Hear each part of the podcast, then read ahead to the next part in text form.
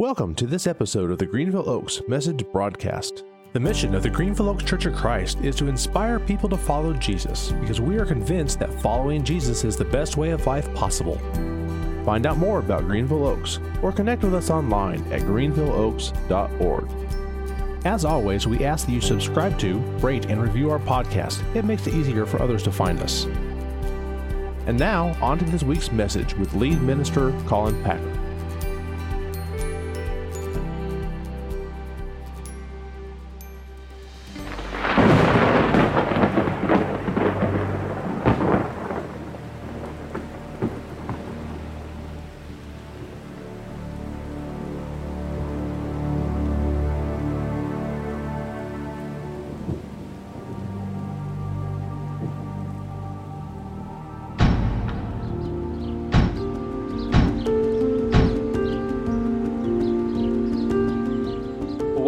Again uh, to our uh, worshiping community. Uh, we miss you all here uh, as our church staff and leaders, uh, but we're grateful for the connections we're able to have with you, the ways you're worshiping with us. Um, this has been a, a, strange time, obviously, for so many of us. In our house, uh, we're figuring out the school thing for the first week this week. We know we've got teachers and administrators are doing everything they can, and we're grateful. And you're figuring out a new norm as well. So, to all the parents out there who've got uh, unicorn onesies on your kids at home. That's what our house looked like this week, or for the gripes about not being able to get Whataburger like normal and that sort of thing, whatever it may be in your house. I uh, just want to let you know that uh, we care about you. God is present, and uh, we're in this series about nothing to fear. And we've been singing all about that this morning. And so I hope this will be a chance to calm and comfort you in the midst of what you're walking through, whatever craziness may be running around your house, or whatever desires you may have that you can't uh, connect in the ways you'd like to. We care about you. We want to reach out to you. And so far, we're grateful for the responses we've had of people who've been willing to help in so many different ways. We have a long list of you that have been willing to uh, deliver groceries, to do so many different things. And right now, we don't have much to offer to you because most of the calls we make, we're not getting requests, we're getting, how can I help? Which I just love the way that we're demonstrating selflessness, one of our values here at Greenville Oaks. And so, thank you for the ways that you're uh, trying to be Jesus in this season. But if you do have a need, we want to make sure that we're taking care of those. So always feel free to reach out to uh, our church staff, to our elders. Um, you've been receiving news this week if you're one of our church family, and if not, we want to know how we can help you too. So if you do have a need right now, some kind of support that you need, whether it's grocery run, medication picked up, things that we can do and, and do the best we can to still maintain the regulations we're trying to do that the CDC and local officials are recommending, you can go to greenvilleoaks.org slash support. And if you go to that webpage, you can fill out a form, and it would be a blessing to the people who want to serve to support you in the season in whatever ways they may need to. Uh, and we're thankful for all those that will be ready to respond to those needs. And uh, one of the things we said earlier, which is really important in the season, I'm grateful for the generosity of this church at all seasons. And uh, we'll have a benevolence offering coming up in uh, a few weeks, few months. We're trying to figure out what that schedule is. We've got some money left to try to respond to needs. So if you know of needs in your neighborhood or community, our benevolence team would love to respond to those needs. Reach out to me, to Galen Jones. You can find our uh, emails on the website and we'd love to know what the needs are in your neighborhood. And if we can respond in some way through our benevolence, we'd love to do that. But in order to do all those things, your giving is really important. And so that tab up in the upper right hand corner of your screen would be important for you to give if you're not able to right now. Uh, then we understand. We know that there are many that are dealing with financial anxieties. But if right now you know you have funds that you can give to support, make sure you look for the best way to do that. And one of the best ways to do that would be through your local church. Uh, you can set up online regular payments there, and so feel free to do that as well if you have an opportunity. Uh, that would be a great blessing to us. But we're grateful already for the ways you've responded, uh, and keep it up. It's a blessing. Last week, I shared the first message in our four part series that I've titled Nothing to Fear. And as I said before, I planned this series and heard from God back in February that this was the topic uh, on a prayer retreat that I would be preparing in this season. I'm grateful for God's provision in that. When I was trying to come up with a title for the series, I had no idea that we'd be dealing with this pandemic right now. I worried that this title might sound a little naive even before what we're dealing with. But little did I know what this would uh, do to make it feel maybe even more naive than that. last Sunday, I, I read a couple of Bible verses from the book of Hebrews, and today's message is titled uh, uh The Art of Dying Well. The Art of Dying Well. And I want to go back to a passage that I read last week from the book of Hebrews. So if you have your Bibles or that YouTube app uh, right there, then connect with us if you would. Uh, it's Hebrews chapter 2, verses 14 and 15. This will be a theme verse for this series. Since the children have flesh and blood, he too shared in their humanity, so that by his death he might break the power of him who holds the power of death, that is the devil, and free those who all their lives were held in slavery by their fear of death. Jesus came for a lot of reasons, but one of the reasons the Hebrews writer says that Jesus came was to free us from our slavery to the fear of death. And if you didn't get a chance to listen to last week's message, let me encourage you to go back and listen to that. It'll make more sense. There's a lot to develop there. You know, it was Benjamin Franklin who once said, In this world, nothing can be said to be certain except death and taxes. and death is one of those things that we will all face unless Christ chooses to return. Death is the great equalizer. And that causes no small amount of fear in our world. But Jesus came to free us from our fear of death. And I believe that Christians ought to be some of the best in the world at facing death. And in this sermon, what I want to do is share with you why that's the case and encourage you to prepare yourself since none of us know what tomorrow holds. That we can be people who walk into whatever is ahead, fearlessly and courageously knowing God's by our side. Let's pray as we open God's Word together. Father, this morning I know that there are people right now that are on the brink of death's door because of this virus, because of other things that we're not even aware of. And right now I pray for family that wishes they could be by their side that are really struggling in this season. I pray you would hear the requests of your saints all across the world on behalf of the medical community, on behalf of those who are in vulnerable positions, on behalf of those that are near death's door, and families right now that are grieving who have already lost. My prayer right now is that you would comfort them. You tell us not to fear, but not because our fears are baseless. You tell us not to fear because you are going to be with us, that you will fight our battles with us, that you'll never leave us alone. And so we depend on that this morning, God. And I pray right now you would protect, God, and you would bring whatever medical help can be brought, that you would do miracles that even the medical can- community cannot explain. And we want to give you the glory for all that you'll do in this season in miraculous ways and even the mundane ways that your body, uh, your church, goes through at work through the world through our service uh, that will bless lives as your hands and feet.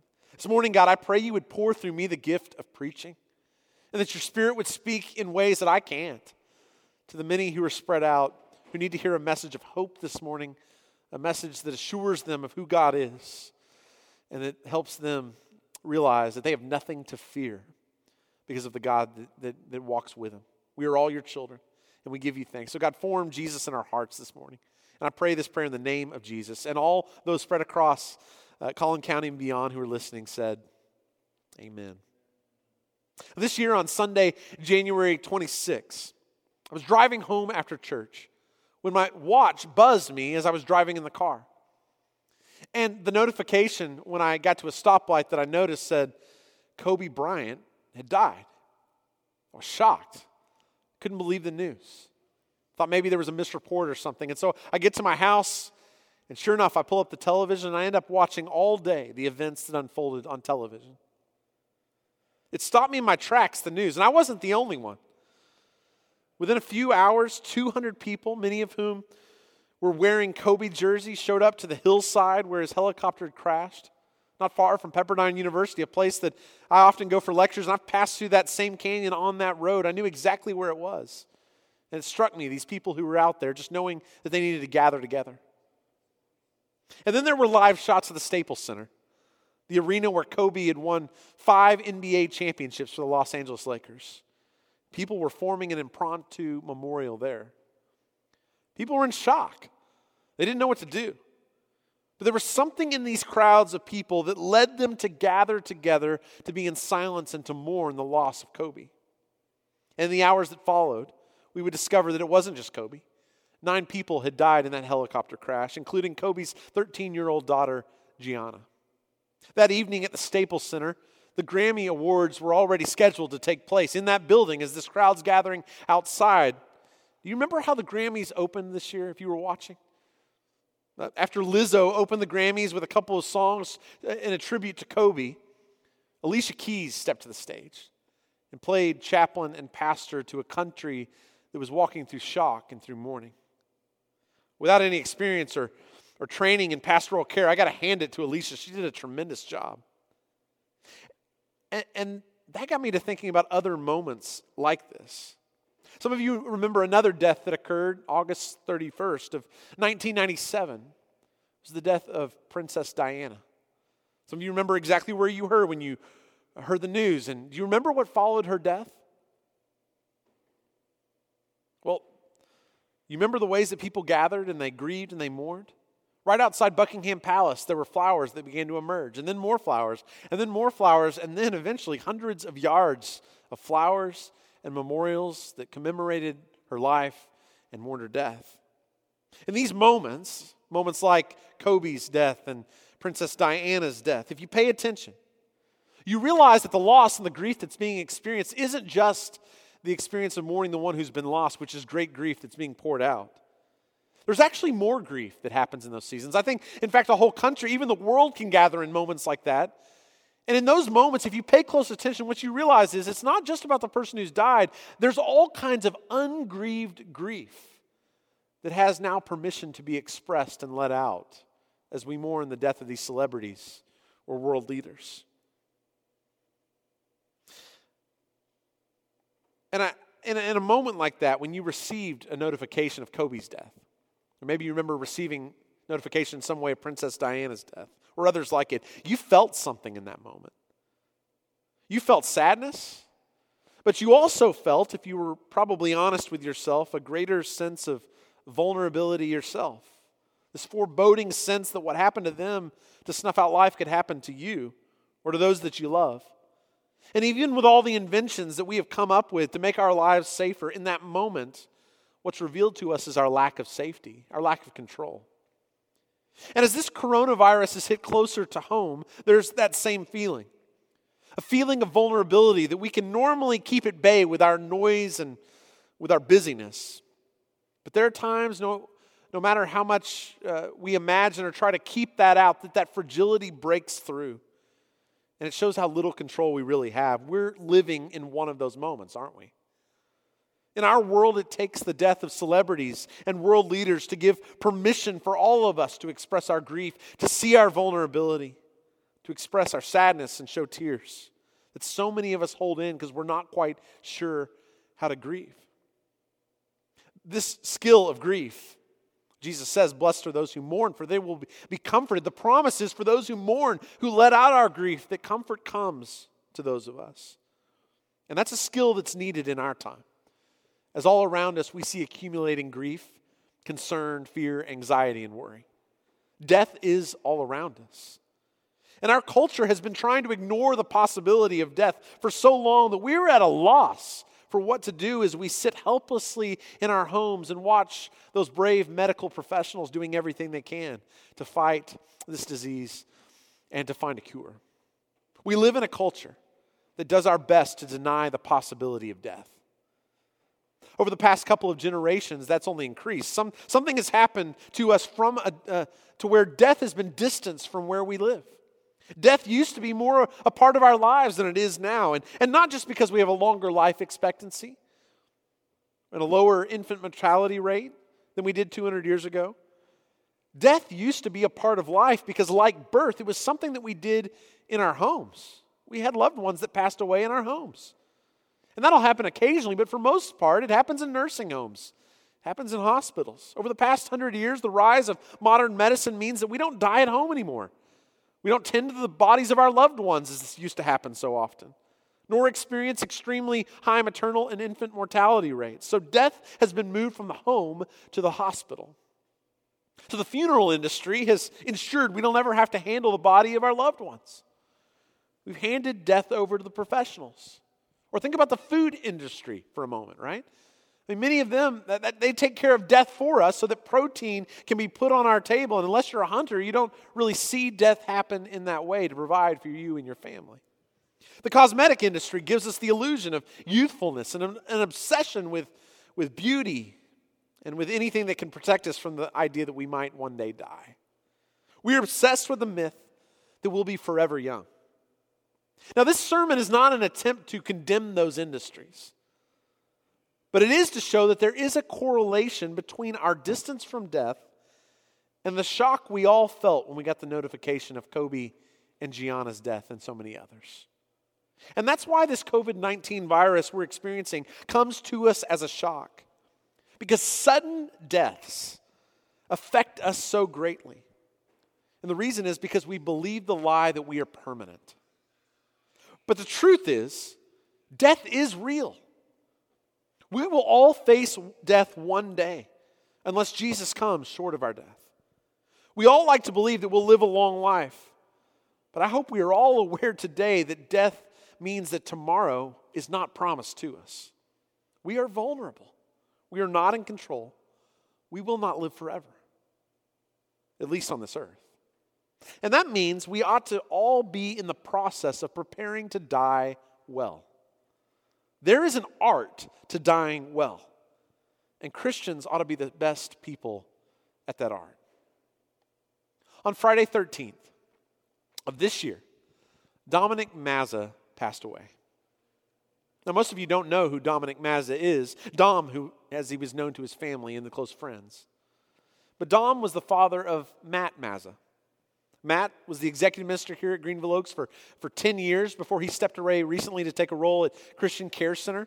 Uh, Matt and Kristen and their family, Chandler and Blake, they're part of this church family still, still which is a great blessing to us. But uh, I had the chance to listen in uh, as Matt spoke at his dad's funeral, gave the eulogy. And as I talked with him the night after his dad's death, and we were sorting through and just processing that as Matt was, I realized that some of the things he, were say- he was saying and was planning to say at that funeral in the eulogy would be very helpful for this part in our series as we talk about the art of dying well, because Matt tells the story so well about how Dom died well. And so, right now, I want to ask Matt if he would to come up here and join me on stage. And uh, want to ask him a few questions uh, in an interview time just to share a little bit of that story and how his dad died well and what that's taught you and what it can teach some of us in this season. So, Matt, uh, would you tell us just first off, tell us a little bit of the situation around your dad's passing? Yeah, absolutely. Um, my dad has dealt with a, a, disease called diabetes for over 30 years. Um, it has taken its toll on his body, and especially over the last 10 years, it began to, uh, to truly break him down. He had uh, dozens of surgical procedures, varying from uh, heart issues and kidney issues, all the way to amputations of parts and body uh, because of uh, blood infections and, and, disease associated with diabetes. And it, has been a hard road for him, especially the last um, year or so. We started seeing uh, a fairly steady decline in, in dad. Um, but in my mind, I had always envisioned uh, him going into the hospital, hospital and having a, a prolonged hospital stint in which he was fighting some sort of illness or something, and we would have a chance to process through and come to the realization that, that he just wasn't going to pull through this time. But the reality of it is, uh, it happened really quickly and really unexpectedly. It was uh, 48 hours, and he was gone. He went into the hospital, um, just wasn't feeling well, was really weak. My mom uh, called called 911 and they took him in on, on Wednesday the 11th of March. And they eventually realized that he was septic that there was some sort of of a um, infection in his body that um, he was sepsis and there was nothing they could do about it. It had simply gotten into his bloodstream. And um, and 48 hours later on Friday the 13th at 12:45 p.m. Um, my dad was gone so obviously, grief comes in waves. There's that initial wave, and then there's a lot to do to prepare for the funeral and all those things. And then it continues, right? Uh, we have church members that are dealing with grief years after the fact of losing loved ones. What is bringing you peace in this season in the midst of the wave of grief you're experiencing right now?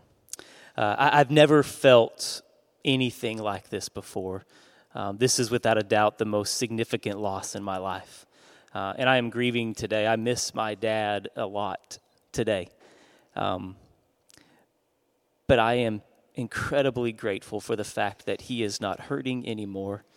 His body, which was so broken and so hurt, and he was full of so much constant pain and suffering, is no more. Um, 2 Corinthians 5 talks about that, that new body and I, my dad has a new body now, and I am grateful for that, Colin. I am so thankful. Um, he is receiving his reward. He is whole again. Uh, my dad was a larger than life man. He was a, an incredible athlete. He's in an athletic hall of fame up in New Jersey where he was born. He was just, he was so big and so strong, and yet at the end, he was so weak and so fragile because this body of ours is just simply uh, not meant to be forever. Uh, and so I find complete peace and rest and assurance in the fact that he is whole again because of God. So, as we were talking, you were planning for this eulogy you were going to give. And I, as I was there, I was really touched by a story you told about the end and a particular phrase that stuck out that's changed you and will change the way you probably interact with your family in new ways. And so that phrase was, I love you, which is something we say all the time, but that took on a new meaning in your dad's story and in, in, in the life of your family. Um, it, my dad didn't grow up saying "I love you" a lot. Um, he he uh, he was one of those guys that uh, he he would tell you he loved you and he would do anything for you and he would let you know if that ever changed but otherwise just know that he loved you and that was sort of it and so i didn't grow up hearing those words a lot and and, and a significant part of my life i think i was chasing after that affirmation from him and, and wanting to hear those words and at some point after a conversation he and I had a few years ago, that, that began changing, and, and he started saying those words, and it became more part of a, a, regular part of our vocabulary and our interaction within our family. And, and he began closing every conversation, whether it was in person or on the phone or whatever, with "I love you," and um, it was just it was so meaningful within our family, and. Um, I was able to be present when my dad was saying those final I love yous to so many people that were important to him. Um, his two living uh, brothers and sister um, called on the phone. They live in different parts of the country, but they called on the phone, and, and I held the phone up to my dad's ear. He was he was pretty much out of it, um, but he was aware enough to, to know what's going on. I didn't open his eyes much or anything in those final hours, but um, I was able to hold the phone and listen to them tell him that they loved him, and for him to uh, mumble the words as best he could uh, I love you too. Um, and then for each of us, my sisters and their families, for my mom, for me, for my family, uh, to be able to have those moments to where he said, I love you. Um, he called me over to his bed and he was saying the word son. We couldn't understand it at the time, but we realized he was saying son. And, and he told me that he loved me. Um, I'm grateful for that moment. My son Blake told me that he will never forget uh, Dad saying, I love you. Um, those words take on an incredibly powerful. Uh, I, I, I just, I, I will never forget those three words, and I will say those words differently for the rest of my life because of this moment that I had a chance to experience with him. Yeah. Well, thanks for sharing this story, Matt. It's meaningful. One more question I have for you. As we're dealing with what we're dealing with, um, COVID 19, uh, being in our own homes, uh, I wondered if there's a word that you have in the midst of, you know, this all happens while this is all breaking out, right, um, around the world, yet your attention's directed different places. So, what from that experience would you give as a word of encouragement to those who are stuck in houses that may be at each other's throats, that may be struggling with peace and loving each other? As yeah. you talked about, I love you. What word do you have to offer to the church community yeah. and those that are listening? Um, worshiping. So my, my dad was taken to Baylor Dallas in downtown, and um, he was uh, uh, initially put in the emergency room, and they, they put him up in ICU, and we came to realize that Baylor was actually uh, quarantining off a hallway, that, that, an isolation hallway, in anticipation of what was coming. And we were literally 50 feet away from this hallway, and I walked past it. Uh, dozens of times over the two days that we were there, because we were there pretty much around the clock, and and saw people in full head to toe covering and everything, and um, and and I I shared with Colin that it, it, was amazing how oblivious I really was to so much of what was going on. Um, my focus and my energy was on something else. It was on the final moments of my dad and my dad dying. Um, and I, I, hate to say that I didn't care what was going on, but the reality of it was I didn't care what was going on with this COVID 19 thing because I had this tunnel vision kind of thing in which all I was focused on was just my dad. And, and I was in the moment with him and my family in a way that I don't know that I've ever been before without any outside influence. It just, nothing was distracting me, nothing was bothering me. I was just there with him in the moment. I can recount every single minute of the 48 hours I was there, literally, um, as I just sat by his bed and watched his chest as he took his breaths. And just every single moment is so crystal clear because nothing else was distracting me. And um, as I have come out of it over the last couple of weeks, and especially over the last week after his service, it, it was. Um, interesting for me to reflect upon that. And, and I don't want to be oblivious. I want to be aware of what's going on. We're obviously dealing with an incredibly difficult and, and challenging time for our country and our world with COVID 19. But, but there was something really special. There was a gift I think God gave us, and that was the ability to be in the moment and to focus on what is most important. And so, man, I would encourage all of us amidst all the distraction and all the things that we can't control because we can't control anything that's going on with all this right now to be present with your family, to be in the moment with them, to see any opportunity um, that you are in as a blessing from God.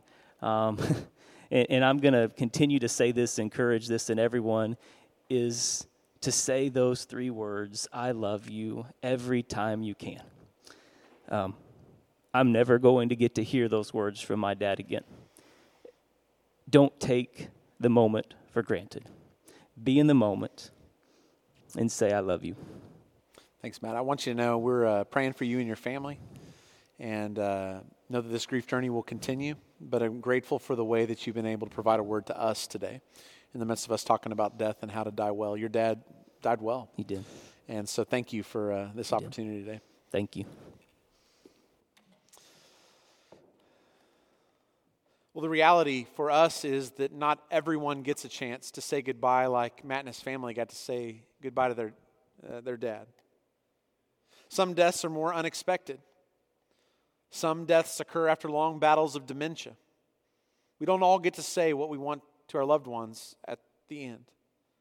And yet, throughout the centuries, there have been examples of Christians dying well. They somehow got this art of dying well better than others. One of the reasons Christians can die well is because we know what the future holds for those of us who are in Christ Jesus. Earlier, Matt referenced the promise in 2 Corinthians 5 that Paul will, or that Paul says you're going to get a new body, a, a spiritual body. All of the decay that happens to our bodies, there's a resurrected body that will be so much greater. In 1 Thessalonians 4, Paul is trying to instill confidence in the Christians that he writes to about what comes after this life. I want you to listen to what he writes. This is again 1 Thessalonians chapter 4, verses 13 through 18. Paul writes, Brothers and sisters, we, not, we do not want you to be uninformed about those who sleep in death, so that you do not grieve like the rest of mankind who have no hope. For we believe that Jesus died and rose again. And so we believe that God will bring with Jesus those who have fallen asleep in him. According to the Lord's word, we tell you that we who are still alive, who are left until the coming of the Lord, will certainly not precede those who have fallen asleep. For the Lord himself will come down from heaven with a loud command, with the voice of the archangel, and with the trumpet call of God. And the dead in Christ will rise first. After that, we who are still alive and are left will be caught up together with them in the clouds to meet the Lord in the air. And so we will be with the Lord forever. Therefore, encourage one another with these words. That's what I want to do. I want to encourage you with these words. Paul tells us what's going to happen Jesus is going to return to earth. The dead in Christ will rise first, and we will be with the Lord forever. And those promises instilled confidence in the early believers about their future hope. Those promises and the promises Jesus gave his disciples gave the early Christians the confidence to die with no doubt about where they were headed after their death. And Jesus modeled this for us very well. We're coming up to uh, next week being uh, Palm Sunday and then Easter Sunday, which we'll get to celebrate as a church family in unique ways, obviously, in this season. But I, I want us to think as Jesus is moving toward uh, Good Friday and toward the cross. Think about what happened in the final hours of his life and how he died because Jesus died well. He got the heart well because of the confidence he had. Listen to several passages in, at the end of his life. The first of those comes from Matthew chapter 27 in verse 46. Listen to these words of the final moments of his life. About three in the afternoon, Jesus cried out in a loud voice, Eli, Eli, lema sabachthani, which means, My God, my God, why have you forsaken me? Jesus is on the cross, and what does he cry out? He cries out this phrase from a psalm of David. David felt forsaken by God, wrote this psalm, and in that moment when he's on his death, he's meditating on the words of Scripture that he has put to his heart in order to comfort himself in the season and to cry out as he actually felt to God. Jesus meditated on Scripture as he died. And then to Luke chapter 23. Luke 23, verse 34, the first part.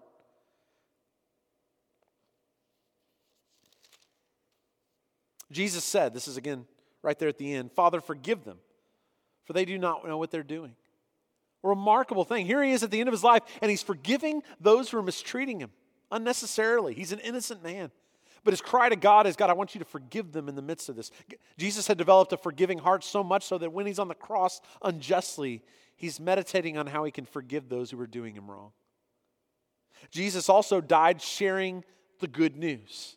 Listen to this a little bit more down in that chapter. This is Luke 23, verses 39 through 43. One of the criminals who hung there hurled insults at him. Aren't you the Messiah?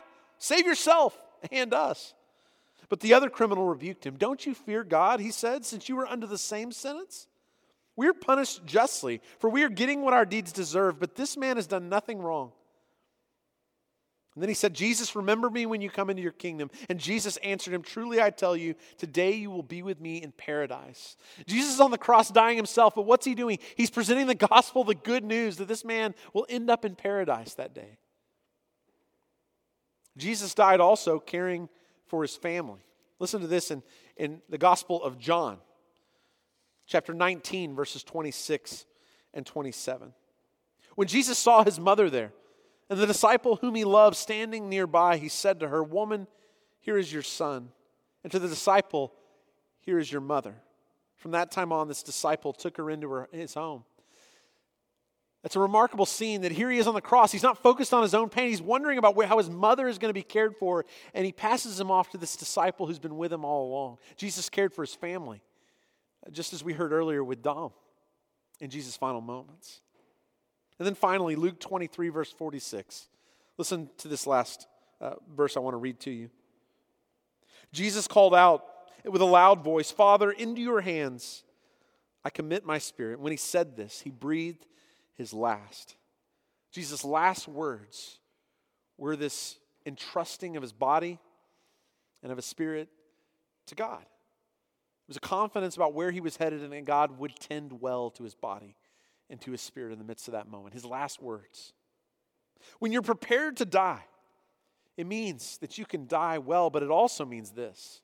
When you have confidence about where you're headed, you can finally live an entirely new way as well. And there are plenty of examples of Christians who have died well. Recently, a friend of mine uh, told me the story of a preacher of a church in Southern California who received a diagnosis of cancer that was likely to take his life. And soon after the diagnosis, he got up in the pulpit and he shared the news with his church. And this is what he said He said, I've spent the past 17 years as your preacher doing the best I can to teach you how to live well. And with this diagnosis, I'm going to teach you how to die well. That's the kind of confidence I want to have in my own life when I get to that moment. It's the confidence to show people this is how you die as a Christian. Last year, our church family had a front row seat to watch a 42 year old man die well. Corey Harrell was a member of our church, and we think about his wife Jamie and, and daughter Paige as well as they continue through that grief. He battled that pancreatic cancer for 14 months, and I was amazed by the way Corey carried his faith in the midst of that fight. He loved his wife and his daughter well, and he proclaimed his faith in God. But what I can say about Corey is, is one of the great tributes that can be said about a person in addition to all that. Corey died well, and that's an art. Because in our culture, we are taught to deny that death will ever happen to us, which makes it easy for us to be surprised by death. So, how do you die well? I want to share a couple of ways you can do that. First, put your hope in Jesus Christ. I want to encourage you, if you've not given your life to Jesus, this is a great season for us to be reminded of how we're not in control and we never know what tomorrow holds. And so I want to encourage you, for those who've not yet put your faith in Him, be baptized into His name. We'd love to receive you and find a way that we can do that, even in this season, if that's a desire you have. Second, you live every day with confidence about where you're headed. You're headed to heaven. God promises a new heavens and a new earth when Jesus returns. And so that's another way that we can live well in the midst of this. And finally, and when death comes, and I want to say this with as much compassion and, and care as I can, because I know for some of us that day is approaching faster than for others. When death comes, you have a great opportunity to put on display your faith and to show people what a Christian dies like. You have an example even when you get that diagnosis. Even if some of us receive this diagnosis of COVID 19 and we're not sure what the days ahead hold, in that moment, we have an opportunity to show others what our faith really looks like. And that's one of the best ways that we can go. When you do that, you leave a legacy behind for others to follow. I don't know what you're walking through right now or what you're feeling. I don't know what news you may have received this week that may be feeling, filling you with anxiety and fear. And all of that can be terrifying and paralyzing. And if you'd like to pray with someone right now, you can certainly pray right now to God and He'll hear your prayer. But I also want to remind you there's a, a button that says request prayer on the bottom of your screen. We have ministers that are right now moderating that and would love to pray with you. They'll get to you as they can, depending on the load of you that need that. But click that button if you would. That's another great way to do that. Call others in the church and say you need prayers. Encourage others. Pray for them. That'd be great to, uh, for us to have some Zoom calls this week where it's just prayer sessions in our church, praying for those who are most anxious and filled with fear. But moments like these, when we feel vulnerable and we consider our fragility, there's an invitation that's hiding in all of this. The invitation is to lean into God who promises to be with us through it all.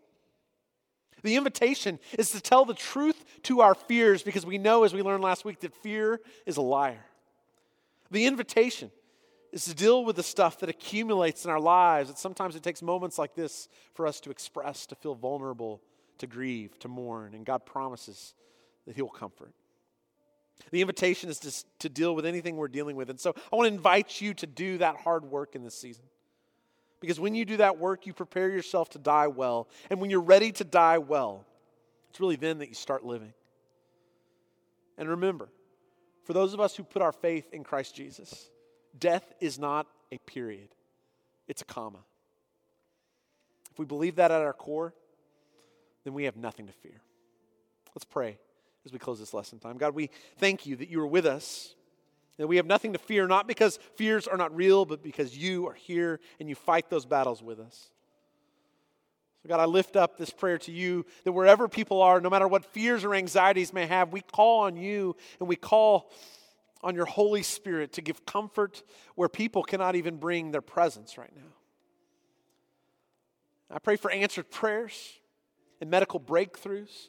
I, I, pray for miracles of stories that we'll give to, get to give you the fame and the glory for all that you've done in this season. I pray for your church to be on the move and on mission because your mission is not canceled even when our campuses remain closed.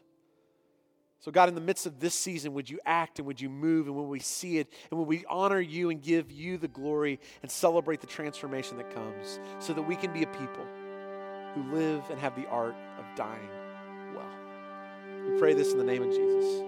Amen. Thank you for listening to this message from the Greenville Oaks Message Broadcast. We hope this message helps you to inspire people to follow Jesus because you're convinced, like we are, that following Jesus is the best way of life possible. Make sure to give us a rating and review on iTunes, Google Play, Spotify, or Stitcher. Discover more about the Greenville Oaks Church online at greenvilleoaks.org.